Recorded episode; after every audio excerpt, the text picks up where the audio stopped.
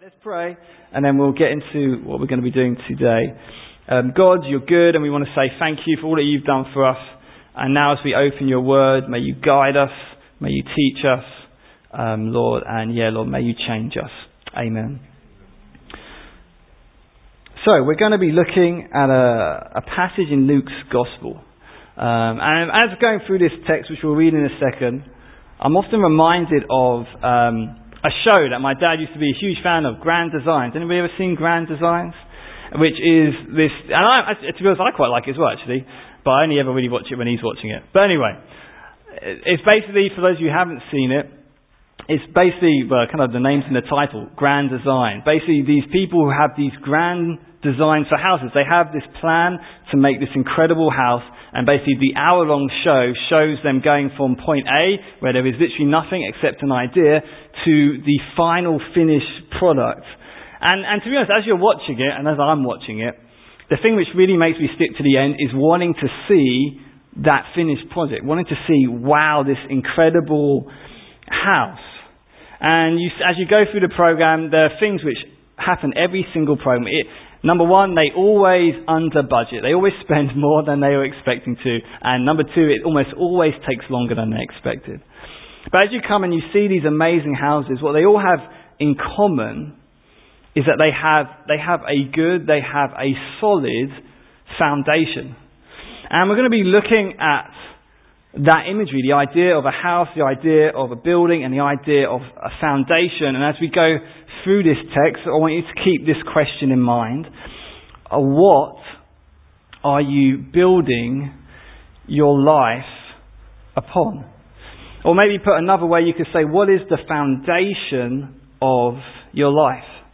And this is going to be the question we're going to explore today as we look at the teaching of Jesus found in the Gospel of Luke. Uh, right at the end of Jesus' teaching in chapter 6, this really long chapter of Jesus teaching. Um, and Luke's account of this beautiful sermon ends uh, with a parable. Uh, basically, an illustration, a story with a message and a meaning behind it. Uh, and, and what is amazing about Jesus, kind of the, the ultimate preacher, among many other things, is that he's able to bring across this, this, this point. He, he chooses an illustration, a picture that us, 2,000 years removed, thousands of years away from that, from Israel, a completely different culture, and yet we can still grasp it, we can still understand it. And that's, that's just how masterfully he is able to communicate and to teach. So let's read this text together. It's found in Luke chapter 6, verse 46 to 49. So Luke chapter 6, verse 46 to 49. And I'm reading from the ES, yeah, the, e, yeah, the ESV version. That's the one. English Standard Version. Anyway, it says this. Why do you call me Lord, Lord, and not do what I tell you? Everyone who comes to me and hears my words and does them, I will show you what he is like.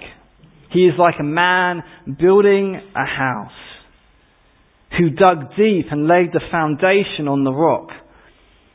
And when a flood arose and the stream broke against that house and could not shake it because it had been well built.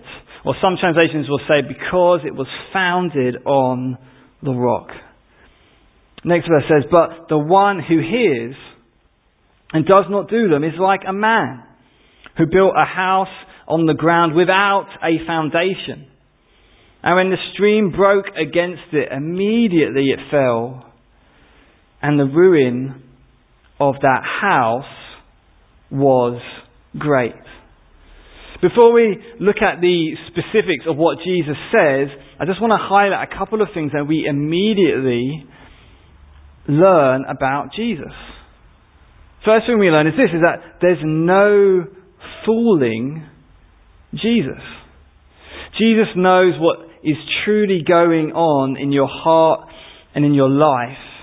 He, he ultimately knows where you're really at. You see, the, the audience to this sermon is basically a huge crowd and Jesus' disciples. And when Jesus asks them why they call him Lord and yet do not and yet do not do what he says, it implies that Jesus knows.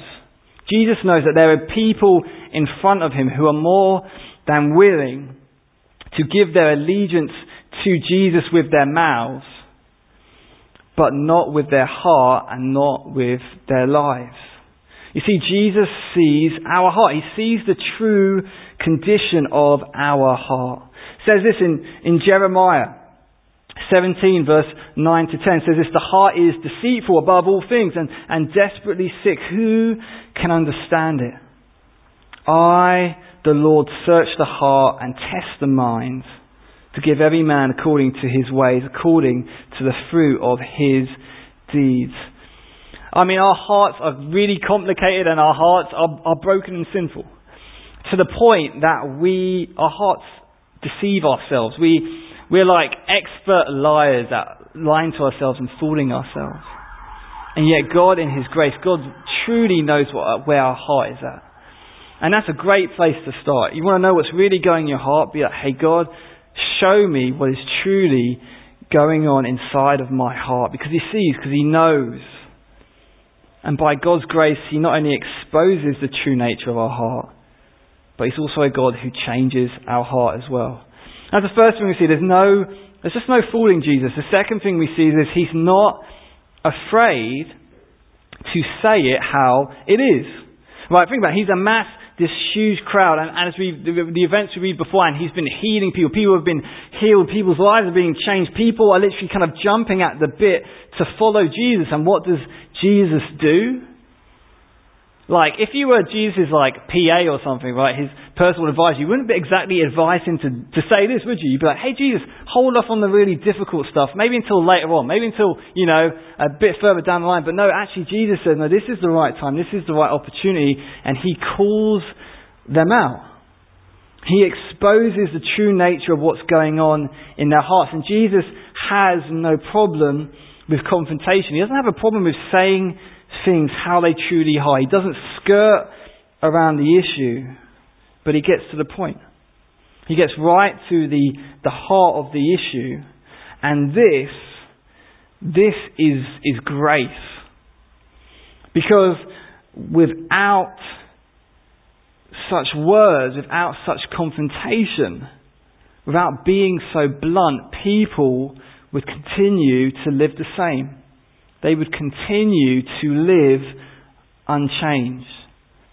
It is only through our need and our brokenness being exposed that we truly get the help that we need.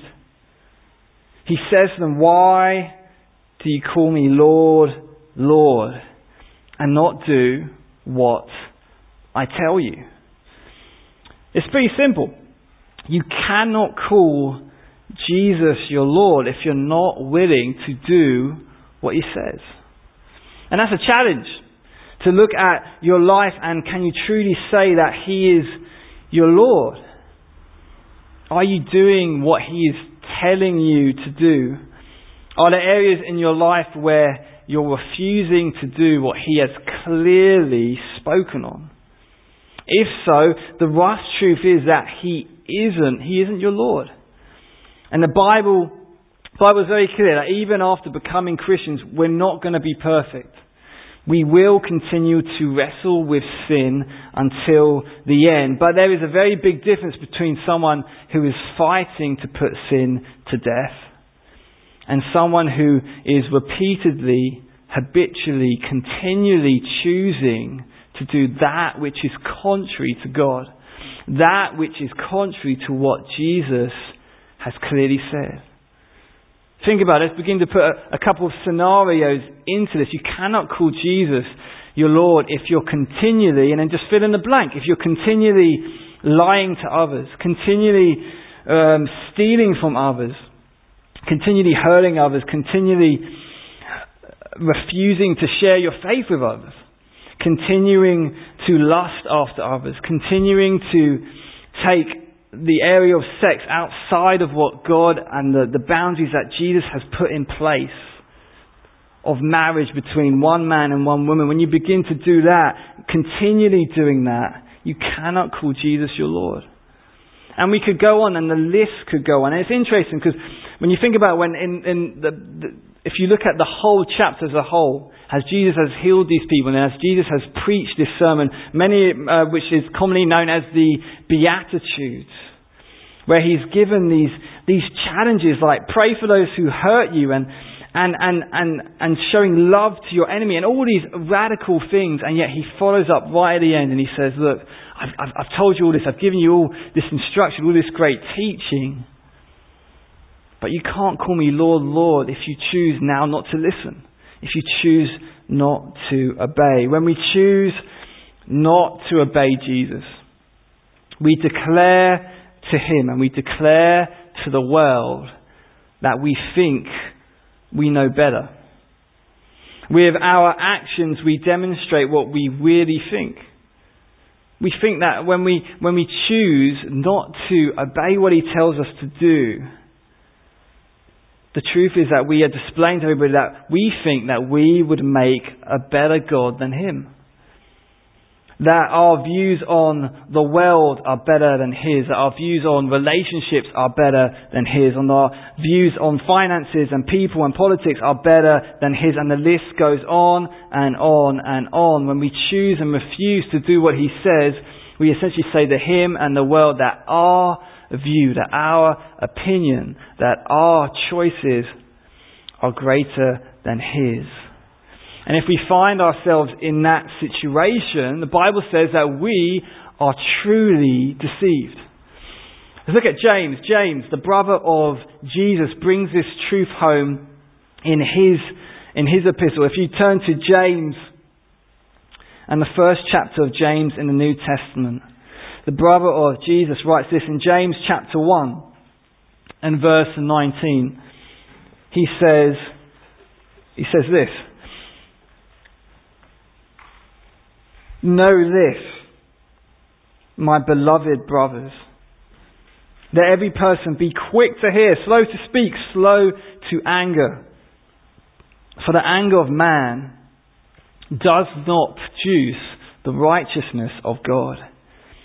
Therefore, put away all filthiness and rampant wickedness and receive with meekness the implanted word which is able to save your souls.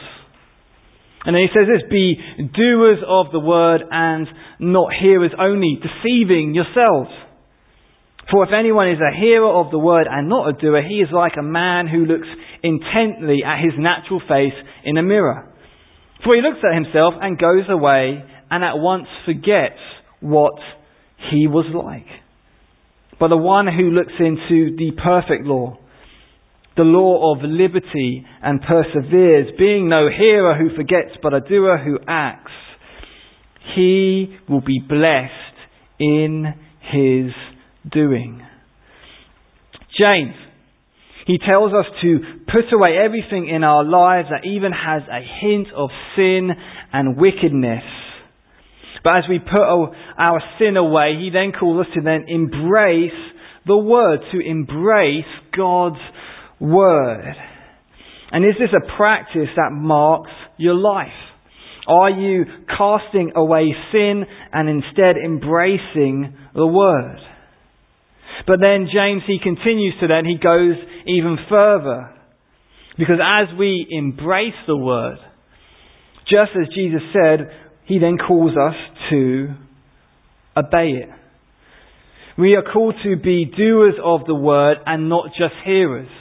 Remember, back to Jesus' sermon, this is exactly what he's saying to the crowd. This is the, the crowd's problem. They're hearing the words of Jesus, but they're not doing them.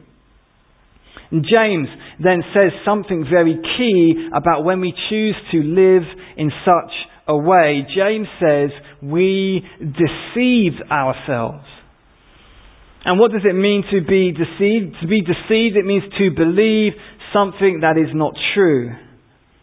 When you are, be, when you are being just a hearer and not a doer of the word, you are deceiving yourself. And is that, is that you? Is that where you find yourself? Are you deceiving yourself to think that it is okay to live such a life? Are you deceiving yourself to think that you would make a better Lord than Jesus? If that is you, He invites you to confess your sin and then pray for the Holy Spirit's power to change you. To change you from simply being a hearer of the word to a doer of the word. From someone who is deceived to someone who is blessed. And that is the contrast that James makes at the end of those verses, where he says, He will be blessed in doing so. If you look into the perfect word, the word that brings freedom, if you persevere and act upon that word, you will not be deceived, but rather you will be blessed in doing so. He calls us not to believe the lie. Do not believe the lie, the lie that says that you would make a better God than God. Because that, I mean, it, because isn't that how sin it, it first entered the world? When Adam and Eve believed the lie, the lie that said that they could be God instead of the true God. Paul explains it this way in Romans, in chapter 1 of Romans, verse 21 to 25. Paul explains this way where he says, For although they knew God, they did not honor him as God or give thanks to him, but they became futile in their thinking. And their foolish hearts were darkened. Claiming to be wise, they became fools and exchanged the glory of the, Im- the glory of the immortal God for images resembling mortal man and birds and animals and creeping things. Therefore God gave them up in the lust of their heart to impurity, to the dishonoring of their bodies among themselves, because they exchanged the truth about God for a lie, and worshipped and served the creature rather than the Creator, who is blessed forever. Amen. They exchanged the truth for a lie. They chose for themselves a different Lord. And the consequences, the consequences was death. James warns us of the, foolishness, the foolishness of such a mindset, and Jesus does the same too. You see, Jesus wanted to warn the people of the dangers of such a lifestyle, and he wants to warn us too. And that is, that's grace. Jesus does not have to do that, but Jesus chooses to. He chooses to warn us and say, hey, look, you can't continue to live a life where with your mouth you call me Lord, but with your heart and your actions you fail to obey me. You cannot do this because it will lead to destruction. And that is grace because Jesus ultimately wants us to be like this wise man. Jesus wants us to be like the first man in the story of whom we read this. It says this in verse 47 of what we read. Everyone who comes to me and hears my word and does them, I will show you what he is like. I want you to notice that there are three steps, there are three aspects to the man who builds his house upon the rock. As we read, as Jesus says, everyone who, one, comes to me. Two, hears my words. And three, does my words. Let me say those three things again. Who comes, the one who comes to me, the one who hears my words, and the one who does my words. And think about it, is that not what it means to be a Christian? To be a person who comes to Jesus. And that just means to draw near to Jesus. Someone who then listens to Jesus and someone who then obeys Jesus. You see, all three of these things are important. And as Jesus himself says, the wise man is the one who does all things. The wise man is the one who comes to Jesus. He is Jesus and does what Jesus says. But I briefly want to look at that first aspect. Because to be honest, in some ways the other two hinge on that first one, which is, which is the question, will you come to Jesus? Will you draw near to Jesus? And the question is, what is stopping you from going to Jesus? Is it the shame of past or present sin? Or maybe it's just saying you're too busy, too many other commitments or priorities. I don't have the time to come to Jesus. I've got all this to worry about. I've got this to think about. I've got this to do. Or maybe it's simply you don't desire to. Some people don't come to Jesus because they don't want to come to Jesus. They're angry against Him or or they have other feelings, uh, uh negative feelings towards Him. Or maybe you don't come to Jesus because you don't believe in Him. There are many things which could, which could stop us from coming to Him, but whatever the excuse is, that is exactly what it is. It is just an excuse because the truth is that Jesus, in His grace, has provided everything that we need so that we can come to Him.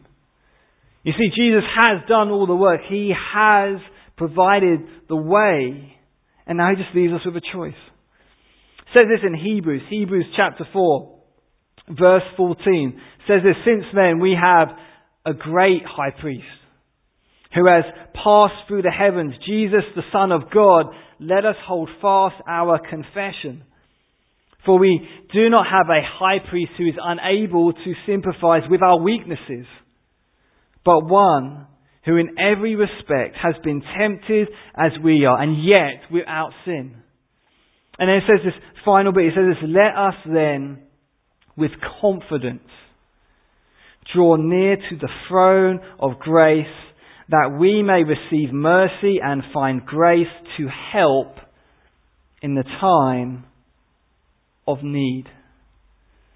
It is through Jesus and his work on the cross, dying in our place, that we can boldly approach Him. Not because of what we've done, but because of everything that He has accomplished for us. Jesus who left His heavenly throne, Jesus who came down to earth into our brokenness, who experienced weakness, who endured temptation and yet succeeded where we failed. Living a perfect life, dying in our place so that we could be forgiven, so that we could be reconciled to God, so that we could experience grace. You see, He's provided the way. If it's our sin or our shame that stops us, we look to the cross and say, Jesus has paid it all. He knows our sin. He knows our shame and He died for it on the cross. Therefore, I can now come to Him. You see, the truth is that when we refuse to draw near to Him, we miss out. We miss out on the grace and we miss out on the mercy that He freely offers us, which we, we desperately need, especially in our time of need. You see, the truth is, in us refusing to draw near to Jesus, we, it's, we are the ones who ultimately miss out. And the thing we ultimately miss out is, is on life. It's amazing. It's like, I'm too busy to come to Jesus because I'm trying to, I'm trying to, I'm trying to enjoy this when Jesus says He has everlasting joy. Or I'm too busy to come to Jesus because I've got to get all my finances sorted where He promises to provide. But I, you don't understand, Jesus. I need to sort out my security where Jesus says He promises to be our security. You see, we are the ones who miss out on life because as Jesus Himself says this in John's Gospel, chapter 6 and verse 35, I am the bread of life. And whoever comes to me shall not hunger, and whoever believes in me shall never thirst. And what Jesus is talking about there, he's not talking about physical hunger and thirst. He's talking about spiritual hunger and thirst, that, that, that need inside us, that hunger and desire. And he says, if you would just come to me, because I am that life you so desire. And what, what an invitation that is. What an invitation that is that Jesus would say that. And the truth is, may God forgive us for how quickly we forget just how much we need Him. And just how much grace He desires to give to us if we would just humble ourselves and come to Him. And as we come to Him, as we listen to Him, and as we obey, Jesus says, we begin to lay a firm foundation. Says this, verse 48 of what we read, He is like a man building a house who dug deep and laid the foundation on the rock. And when a flood arose, the stream broke against that house and could not shake it because it had been well built, because it had been founded upon the rock. You see, when you live a life of coming, listening, and obeying Jesus, you are like the man building his house, his life upon a foundation, upon a rock, upon Jesus. We see in a number of places throughout the scripture Jesus being referred to as the rock. Perhaps the clearest passage on this, using this kind of imagery, especially as it relates to building, is found in Peter's letter, which is quite ironic because Peter's name itself means rock. It says this in 1 Peter 2, and verse 4 to 8 says this As you come,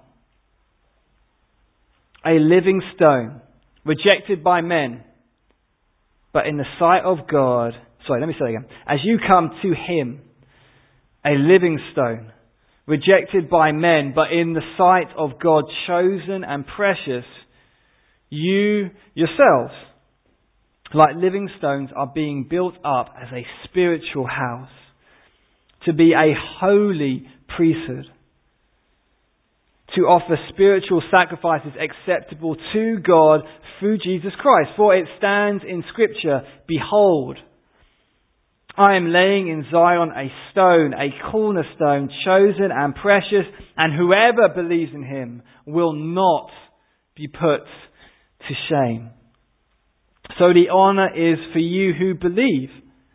But for those who do not believe, the stone that the builders rejected has become the cornerstone and a stone of stumbling and a rock of offense. And they stumble because they disobey the word as they were destined to. You see, Jesus is meant to be not just the foundation of our individual lives, but he's also He's meant to be the foundation of us corporately. The foundation of us as a church, as a gathering. You see, our denomination, our musical styles, our common interests, our social causes, that which we share in common, all of these things may have their place, but they shouldn't be the foundation. You see, the foundation, the cornerstone, is meant to be Jesus. Jesus as Peter says, the one who was rejected. Jesus, the one who is chosen and precious. Jesus, through whom we can present acceptable sacrifices, and whoever believes in Jesus will not be put to shame. If you put your trust and your faith in Jesus, you will not be put to shame. I know that that may be hard to see at times, but it is true. You will not be put to shame. When this life ends, you will look back and you will not regret that decision you, you, you took to put your trust in Jesus because for the believer in Jesus, we, we don't receive shame, but we will receive honor. But for those who do not believe Jesus, Jesus is simply an offense and a stumbling block. And it is amazing how we so often try to build the house without Him. We try to make something or someone else other than Jesus our foundation. and then we're somehow shocked when it doesn't stand. We're somehow shocked when it all comes tumbling down.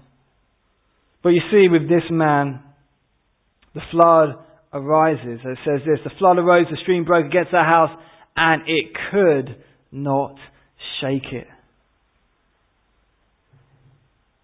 The wise man's house could not be shaken. In our parable, what is the main similarity between these two men that we have before us? We have what's commonly known as the wise man and the foolish man. And there is actually quite a key similarity between the two of them, and that is this, that they both experienced the hardship of a flood. They both went through storms. You see, when we give our lives to Christ, He doesn't promise us to give us a pain free life. See, even after becoming a Christian, we will face difficulties. And some of which will actually come because we were being obedient, because we were being faithful. And you see, back in this illustration, we see both men face storms, but only one will remain standing on the other side. And the text tells us why. The text says it could not be shaken. The house was unmoved by the storm. And we could ask why, how, because it had been built well, because it had been founded upon the rock, because it had been founded upon Jesus. You see, for those who come to Jesus, listen to Jesus, and do as Jesus says, they will become men and women who are able to stand when the storms of life come their way. And it won't be because of their own ability or their own strength, but simply because they laid their foundation on Jesus. And these are the kind of men and the kind of women that Jesus desires you and me to be. You see, that is the wise man, the man who comes to Jesus, hears Jesus and obeys Jesus, and then Jesus contrasts us, this first man, with the second, where he says this, but the one who hears and does not, and does, sorry, and the one who hears and does not do them. So the one who hears the word of Jesus, but does not do the word of Jesus, he is like a man who built a house on the ground without a foundation. And when the storm broke against it, immediately it, fell and the ruin of that house was great. I think what I find most challenging about this, this second man is that he appears to come to Jesus and hear the words of Jesus. So it appears that some of what he's doing is right. There's that approach to Jesus and that's, he seems to be hearing the words that Jesus says, but he's missing that vital final part. That necessarily, that necessary, that vital ingredient, which is the doing what Jesus says. You see, you can say and listen to the right things, but if you're not acting upon it, if it makes no difference or no impact in your life, then you're in trouble. And the truth is, if you think about it, the truth is that the second man we have, the foolish man, his option is most likely easier, right? Out of the two men, which house would most likely have taken longer? Which would have required more work and dedication, which would have cost more? Most likely the first house, right? Because the first house, he chooses to lay a foundation, a solid foundation on the rock. Whereas the second man, he just jumps straight to it. Not going to worry about the foundation. He just gets straight to building. And on the surface, this, this, this house built without a foundation most likely looked maybe even just as nice as the other guy's house, right? On the surface. Got the two houses before you. Chances are they both look just as nice as each other. On the outside, the difference would only be exposed when the storm came. It was the season of difficulty that revealed the true state of the houses and the true state of the men. And the same is true of us. It is through the difficulties and the trials of lives, of our lives, not the moments of comfort that will reveal what we have truly put our faith and trust in. Peter says it this way, he says this in 1 Peter 1 and verse 6 says this. In this you rejoice. Though now for a little while, if necessary, you have been grieved by various trials. Why? Why is this taking place? So that the tested genuineness of your faith, more precious than gold that perishes, though it is tested by fire, may be found to result in praise and glory and honor at the revelation of Jesus Christ. Peter says this, Peter says, look, I want you to rejoice. And first of all, like, rejoice. But Peter, you can imagine these people, they really say, but Peter, rejoice. Don't you know, Peter, I'm suffering. Don't you know what I'm going through right now? Rejoice. Uh, how can I rejoice in such a situation? And Peter says this, I want you to rejoice because, because in this trial your faith is being tested. Because this is an opportunity for your faith to be displayed, for what you truly trust in to be displayed. And if you place that trust in Jesus, man, that's going to result in praise, that's going to result in glory and honor.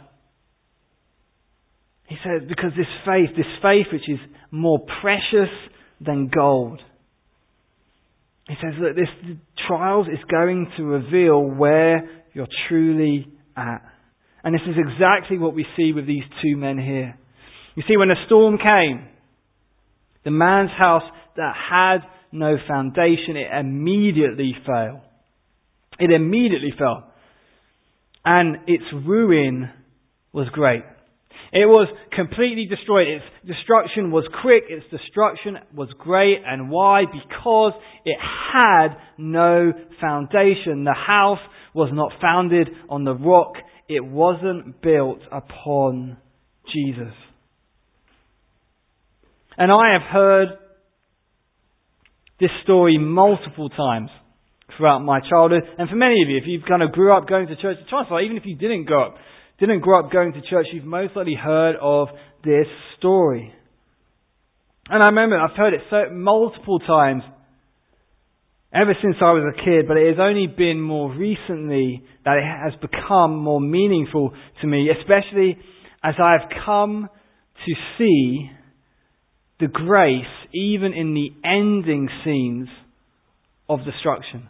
The chapter kind of closes with that scene where we see what we read, where it says, immediately it fell and the ruin of that house was great. And I want you to picture that scene in your mind. I want you to, put yourself in the shoes of that foolish man.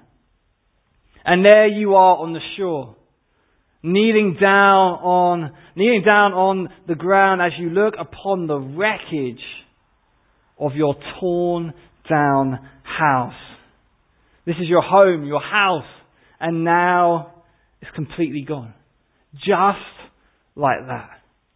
And you could imagine the sorrow and desperation this man must have been feeling, and yet despite the tragedy, there is there's hope in that moment. There's, there's this kind of undercurrent of grace. And you would ask, how? How can you see it? Here's this man on the shore as he sees his house completely destroyed in front of him. And the undercurrent of grace in that is this. It's because this man now has a chance to rebuild again. Only this time on the right foundation. One pastor, uh, I once remember him saying this phrase, says this, says, any judgment before the final judgment is grace.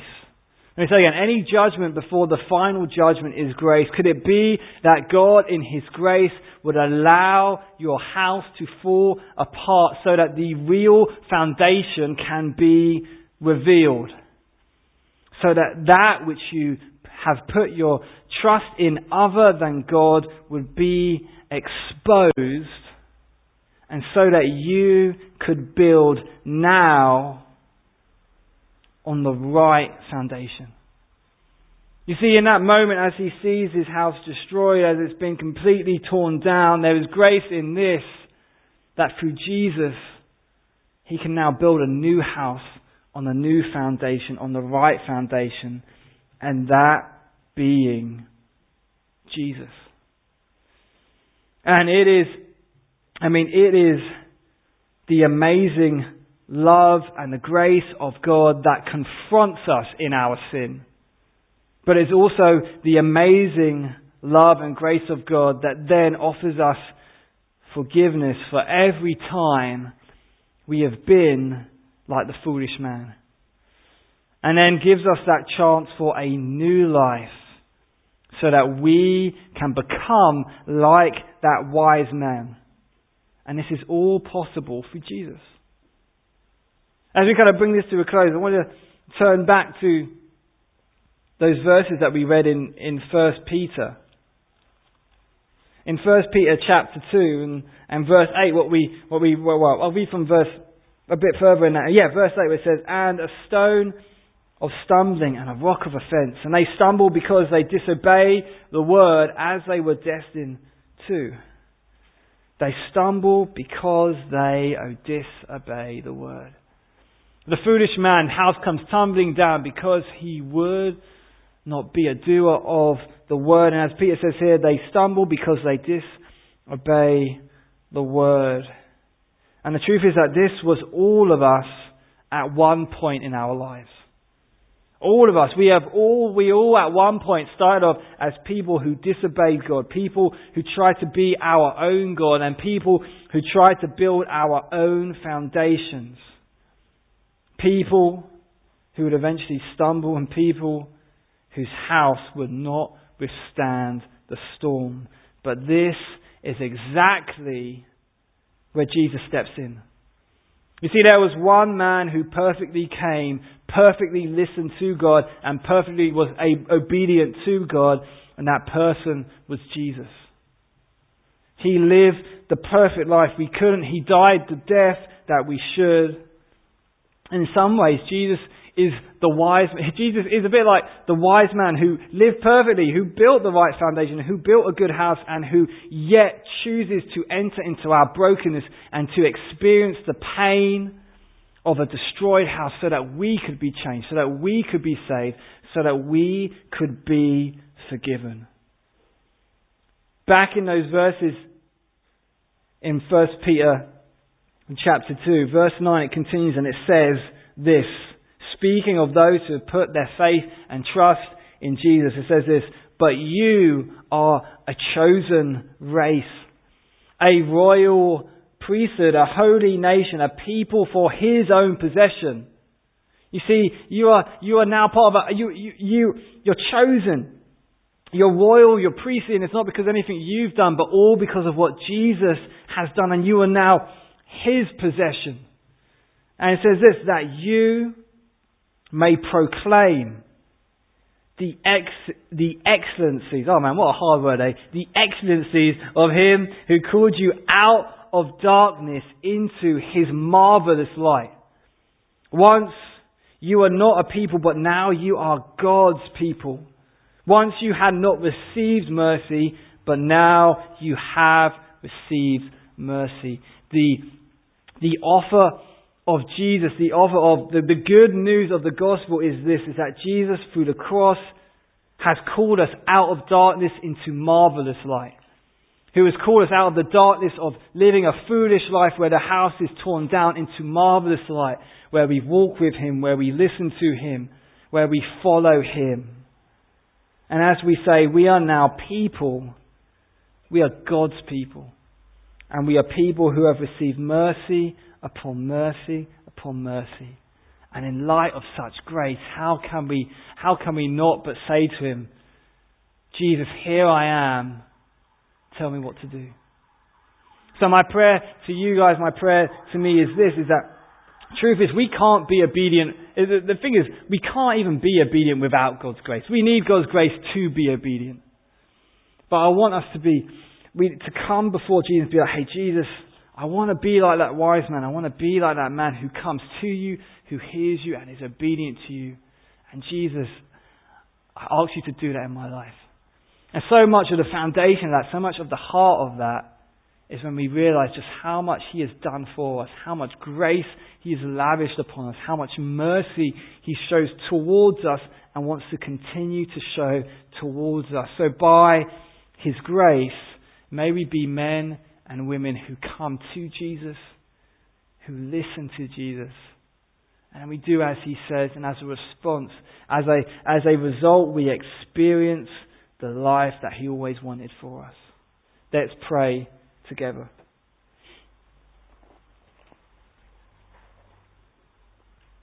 Jesus, I want to say thank you that you, for your death on the cross, have brought us out from darkness to marvelous light.